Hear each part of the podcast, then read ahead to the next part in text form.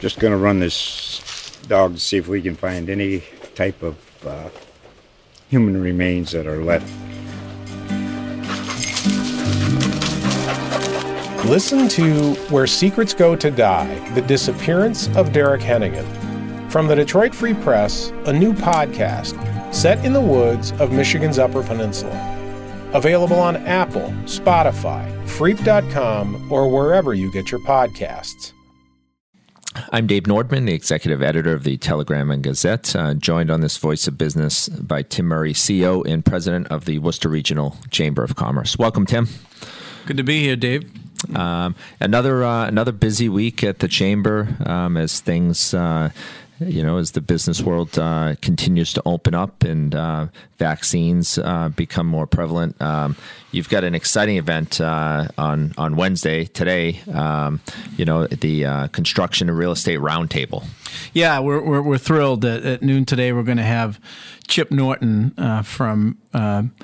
Uh, Mercantile Center. And, and, Chip, you know, and Franklin Realty Advisors his company. You know, we talk about all the development and momentum in in, in Worcester uh, and the investment that's taken place.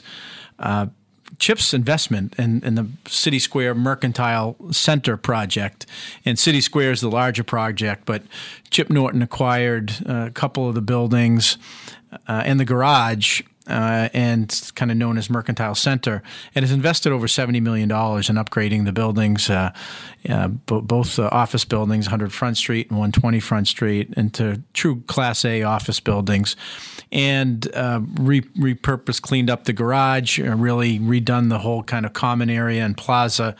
And before COVID hit, had announced you know two restaurants of one of, of, of well known uh, Ruth Chris and the other kind of a Boston area restaurant group, uh, the Broadway Hospitality Group. But uh, th- th- those two projects are going to be coming online. And the good news is, notwithstanding you know the COVID situation, the construction right now for the 500 uh, person restaurant with the uh, deck at the Broadway Hospitality Group uh, is, is, is underway. Yeah, and you know, uh, those of you, uh, those you know of us who know uh, Chip and all that he's done, um, you know, he really is the uh, is the right person to lead such a roundtable because you know it's uh, he seems to be always in the middle of of uh, of everything. He is, and he's done development here in the city you know, Mercantile Center is the most recent iteration, but uh, Chestnut Place was was something that he had been involved with, as well as the old Thom McAn building. Uh, he is uh, working right now for people down in South County, or even people from who are listening uh, from Southbridge uh, and, and, Central Mass, who are aware of the old American Optical building. He's acquired that and has continued to make improvements with more uh, uh, proposed for that whole complex and area, which will will benefit Southbridge and, and the region. So he's a proven successful developer, and uh, he's going to be speaking at our construction real estate roundtable, which is sponsored by Bowditch and Dewey and IBEW Local 96. And we've got nearly 100 people, and I think you know because of Cliff's rep, uh, excuse me, because of, of, Chip's reputation and the work that he's done to date, I think a lot of people are interested in where he thinks the, the real estate market's going as we come out of COVID. Right, and uh, you know, and speaking of the Mercantile Center, it's kind of you know for I think for for a long time it kind of went you know, unrecognized. What a big project um, this was, and what an important project uh, for the downtown area. It is. You know, when you think about the City Square project, you know, we knocked down a lot of the the mall, uh, and uh, rightfully so. Recreated the street grid and created a number of pads of which we've seen develop sp- development spring up. You know, 380 units uh, of, of, housing approximately at 145 Front Street. The AC Marriott building, 180 room hotel uh, thereabouts with the uh, 110 grill on the first floor. We've got the the garage renovation and then the uh, uh, Unum building, uh, which went up. But the other big quarter of that was was Chip, and, Chip acquired those properties from uh, Berkeley Development, who had initially acquired the whole mall site, and he um, he really has gone through these buildings, which were built, you know, 50 years ago, and, and really upgraded them significantly. Continues to to to, to re-sign tenants and bring new people in, and really upgraded the whole area. So. Uh, yeah, one know, of you know one of the largest you know privately financed commercial projects in the history of downtown. No, without a doubt. And and you know when you think about you know you need density, you need people, but and he's to kind of working to create this you know 18 hour day feel, and that's where the, the restaurants come in. The Broadway Hospitality Group, a successful regional developer, I think they're very bullish on Worcester. Uh, and talking to the you know the principal, and when we did the rollout uh, you know, with the Red Sox opening this year, and uh, you're going to have hundreds of thousands of people over the course of the season coming into the city, and that's even with some of the COVID restrictions early on. But as they are lifted, you know, 70, you know, nearly 70 baseball games uh, and events uh, all within probably a mile of, of Mercantile Center in yeah. the ballpark. It, it's people are going to want places to go before and after. You know, if I was I was telling this to somebody the other day, Tim, in uh, the Mercantile Center garage. If this if this were Fenway, that would be like one of the closest garages to the ballpark, right? Right. And here it is, you know, um, maybe what a block and a half away. You walk out the front, you know, across the common, take a left under the bridge. You're near in the center field, field concourse. Yeah, that's exactly it. And I do think as we create more destination places for people to, to, to visit, and, and so whether it be the Hanover Theater, one of the, the concerns that we've had over the years is I wish there was a place where I could, you know, walk to before and after. And we've seen a couple of, uh, you know, the Theater Cafe and, uh, uh, uh, you know, some of the other, you know, places, we don't have enough of them, people would argue that they're packed before and after events at the, the at the Hanover Theater. Similarly, I think with the ballpark, you know, and uh, people are going to want to come before and after and, and be able to walk, park their car. Uh, to the extent when they're driving and just be able to walk and not have to get in their car to go do all these other things. And so I think we're getting to that point. And then the other, other element of this is housing, right?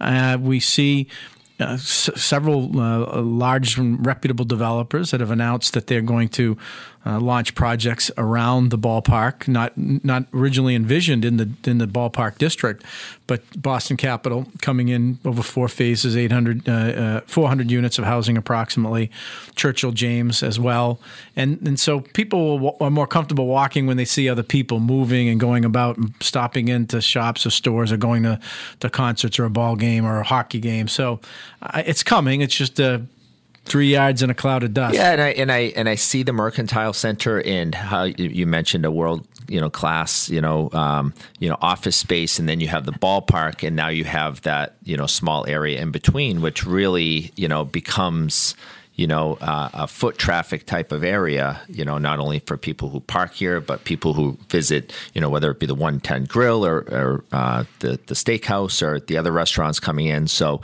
you know, like you said, there's, there's Green Street and there's Harding Street and you know the Canal District, but then there's also you know you keep kind of working out from that area. Yeah, I, you know, I know when, when the whole ballpark proposal came out, and uh, the state uh, was, you know, under Lieutenant Governor Polito with with her advocacy, was able to a Mass Works infrastructure grant, grant to build, which I which I think will be close to a 500 car parking garage. I don't have the exact number of spots, but you know that's a piece of the puzzle. But the other, uh, you know, people say, well, is there going to be enough parking? Well, uh, the city manager had done a study, I think, within a two and a half two and a half mile or a mile and a half radius between the public and private um, I mean, parking just, lots. Yeah. There's like five thousand. Yeah, you look at the the garages there now. You've got Union Station. You obviously have the the Fidelity Bank Worcester Ice Center. You know, you've got the Mercantile Center. Right.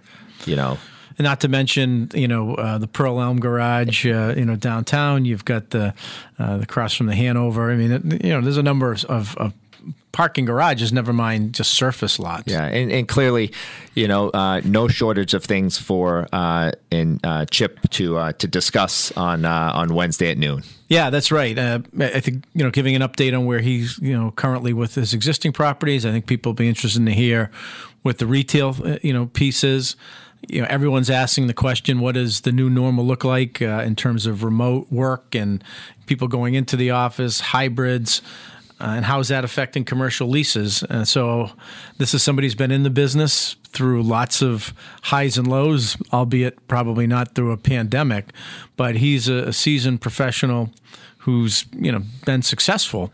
So uh, I'm anxious, like a lot of people, to hear what he has to say. Yeah, very anxious because you hear the you know the you know more people working from home. It you know be you know normal for people to work from home who maybe didn't work from home before. But you know, I, I know a lot of people that just can't wait get wait to get back to the office as well. So it'll be very interested to to hear what Chip has to say. So. Uh, kind of moving on, you know that that event is uh, at noon. Um, you know what else we have coming down the, the Yeah, line? well, uh, you know, there's been a lot of talk with uh, Joe Biden being the president and somebody who, when he was a U- U.S. senator, took Amtrak back and forth to Delaware every day, and conversations already about now that the uh, COVID relief package and uh, has been passed about what is a national infrastructure bill and, and, and rail, high speed rail across the country being a piece of that. Well, you know, we've worked hard over the years to get expanded commuter rail between Worcester and Boston and want to continue to make improvements, but we do have pre COVID, you know, those 21 round trips a, a, day. Hopefully we'll get back to that. But uh, in Western Mass, Springfield uh, has a north south corridor to New York City, but they've been looking to establish high speed rail or commuter rail between Boston uh, to Springfield through Worcester. And uh, one of the people leading that is Senator Eric Lesser, and he's going to join us on March 22nd at 1 o'clock for our President's Council. Yeah, where does uh, where does the uh, the rail situation stand as a, as opposed you know pre-COVID to where it is now, and where where uh, you'd like to see it in the future? Well, you know, the MBTA has instituted cuts, and and I think there's you know fair amount of debate of, of whether the wisdom of that. Uh, I, I, think in the short term, there's no question you've got to make some of those cuts if people aren't using it. But as we ramp back up, there's going to be a number of people who are going back to work that aren't going to have the options of, of what remote looks like. And so, what does a new system look like? Adequately funded, uh, with the the frequency. You know, maybe you cut down train sizes and sets, but how do you you you you create that frequency that encourages people to use it? So we're not just going back to to cars on the road or an over reliance of cars on the road, which which which was you know prior to COVID, we already had the moniker of being one of the worst states in the country in terms of traffic. So, you know, my hope is you know, we can use this reset and, and, potentially some of the federal dollars that are coming to make some of the infrastructure improvements. You know, can we get to that that vision for at least between Worcester and Boston, where whether you're at Union Station or South Station. Union Station in Worcester, or South Station in Boston, you know that you can get to Worcester out of South Station every half hour train, you know, coming or going, and same thing out of Worcester. And ultimately, I think you know for people in, in Western Mass, you know they they like we did will probably have to to start slow. But one of the advantages for people in central mass if we were able to connect through to springfield springfield has uh, you know the you know rapid rail that goes right down to new york city and and the whole corridor down to to, to philadelphia and dc on the inland route with with amtrak. So there's some connections and benefits uh, for all of us here too. Yeah. So tell us, uh, tell us again uh, the name of the event and when it's happening. Yeah, it's the Chamber's President's Council uh, with, uh, and that's kind of an invitation only uh, with some of our our members and board. Um, but that's on on March 22nd at 1 p.m. So I'm sure there'll be some some news out of that. And, and Senator Lesser was the chair of the Economic Development Committee. He's at, at the State House co-chair on the Senate side.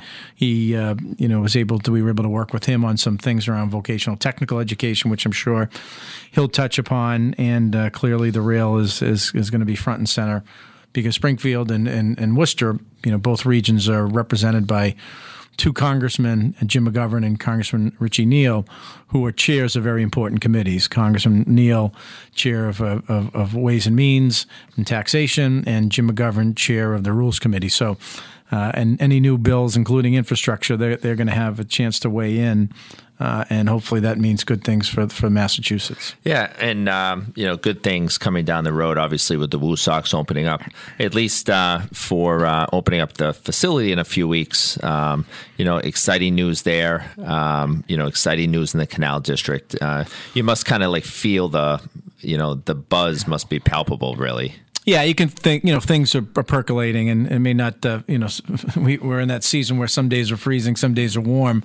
Uh, but as the, as we get into better weather, uh, and we increase the vaccination numbers, I think people are going to be very anxious to get back out. And you know, the, I think the, the, the Worcester Red Sox will be a major beneficiary of that. I think people just reading the Telegram the other day, uh, you know, the Worcester Railers are going to be putting out their schedule for next season's hockey. So you know, for for communal events that bring people together and, and enjoy uh, the various seasons and sports. Uh, you know, there's there's some light at the end of the tunnel here. And and uh, you'll have to brush up on the golf game a little bit, Tim. Yes, without a doubt. Get that get that going. So. I appreciate it. That's Tim Murray, CEO and President of the Worcester Regional Chamber of Commerce. Again, we have uh, we have the business and real estate uh, roundtable noontime. Um, tune in for that. Uh, some exciting other events uh, coming down the pike as well. I'm Dave Nordman, ex- uh, executive editor of the Telegram Gazette. Tim, we'll do it again next week. Thank you, Dave.